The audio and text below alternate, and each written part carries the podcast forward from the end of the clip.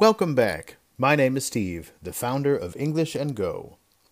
Today's podcast is about the unofficial American holiday, Halloween, which will be celebrated on October 31st.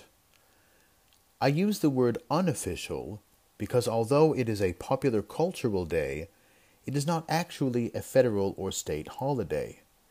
Businesses, schools, and government offices are all open, and Americans still work on Halloween.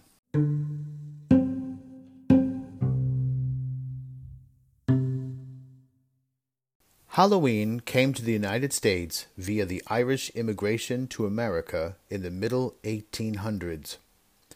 Ireland, which had been managed by England since the reign of Henry VIII, he of the many wives, was a hilly island that, while beautiful, had suffered greatly under English mismanagement for hundreds of years.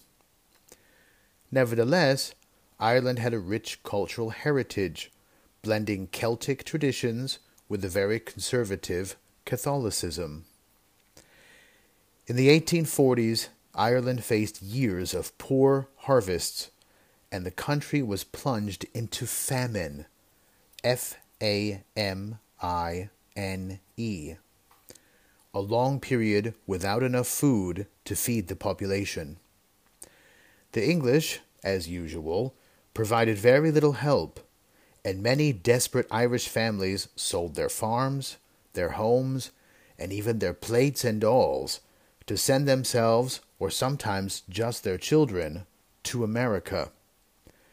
These immigrants and the immigrant children would be accepted and enrolled into the new American public education system. It is estimated that by 1860, more than one million Irish people died due to the famine, while another million had emigrated to the United States. Those immigrants brought their culture with them. However, it is important to understand that although the American government accepted the Irish immigrants, the English influence in society was very strong. Because of this, many average Americans did not want Irish immigrants. They saw the Irish as stupid, violent, drunk. In fact, on Friday nights, the police would drive around in large trucks to round up any Irish they found to be on the streets of New York and Boston. This is where the American word paddy wagon comes from. Paddy, P A D D Y, is a slang term, negative, for an Irish person. So a paddy wagon literally means the truck you drive around in to pick up the paddies. The term paddy wagon is still used today, and paddy wagons are large armored vehicles the police use to transport prisoners from prison to prison or to bring riot police to public protests. Despite their bad reputation, the Irish immigrants were actually very hard-working, loyal, and grateful to be in the United States. Within a generation, the dislike of the Irish was transformed into respect as Irish became police officers, firefighters, fishermen, and even politicians. The success of the Irish in society also meant that their cultural traditions began to be accepted into American culture, including All Hallows Eve, the inspiration for today's Halloween. All Hallows Eve, as celebrated in Ireland, is a time spent to remember those who have died. The word hallow, H A L L O W, means very pure or saintly. So the Catholic meaning of All Hallows Eve would be to remember the saints of the Catholic Church. It is important to note here that All Hallows Eve is probably an adaptation by the Church from the original Celtic celebration. To help spread Christianity, the Catholic Church would often appropriate pre Christian festivals, called pagan, P A G A N, festivals, and repackage them. This is almost certainly the case with All Hallows Eve, which is a Catholic version of the original Celtic holiday of Samhain. S A M H A I N. Samhain had rituals to allow the fairies, or earth spirits, to help the people through the coming winter. But in addition to help from the fairies, the dead would revisit their families to let them know they were okay. Many families kept an empty place, known as a seat at the table, for their dead ancestors to sit in when they visited them on the evening of Samhain. So now we understand the beginnings of Halloween. But of course, today, Halloween has become something else. Just like the Catholic Church, Americans have adjusted All Hallows Eve and turned it into Halloween for their own use. Now, Halloween is a huge business.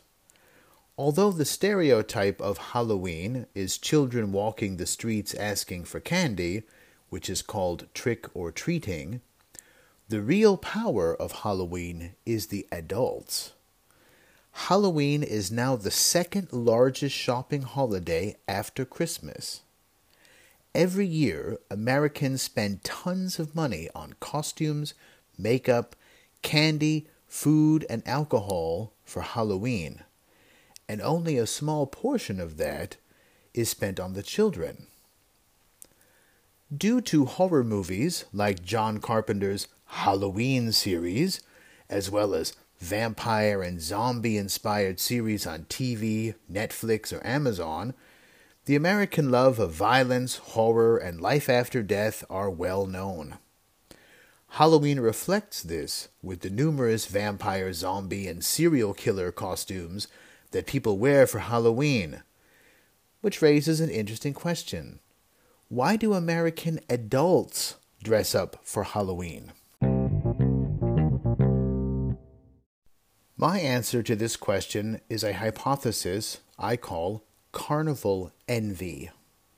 The word envy, E N V Y, means to want what someone else has. Many European and South American countries celebrate Carnival, dressing up and partying for days before the time of sacrifice, known in English as Lent. L E N T. German and Brazilian carnivals are particularly famous for the great costumes, huge public parades, and overall excess. I went to the 400th carnival in Damme, a small town in North Germany. It was my first carnival, and it was spectacular. In truth, I don't remember everything very clearly, but I have a lot of really great pictures to remind me. And I learned a valuable lesson. Apparently, I could still take good photos even after drinking a lot of alcohol.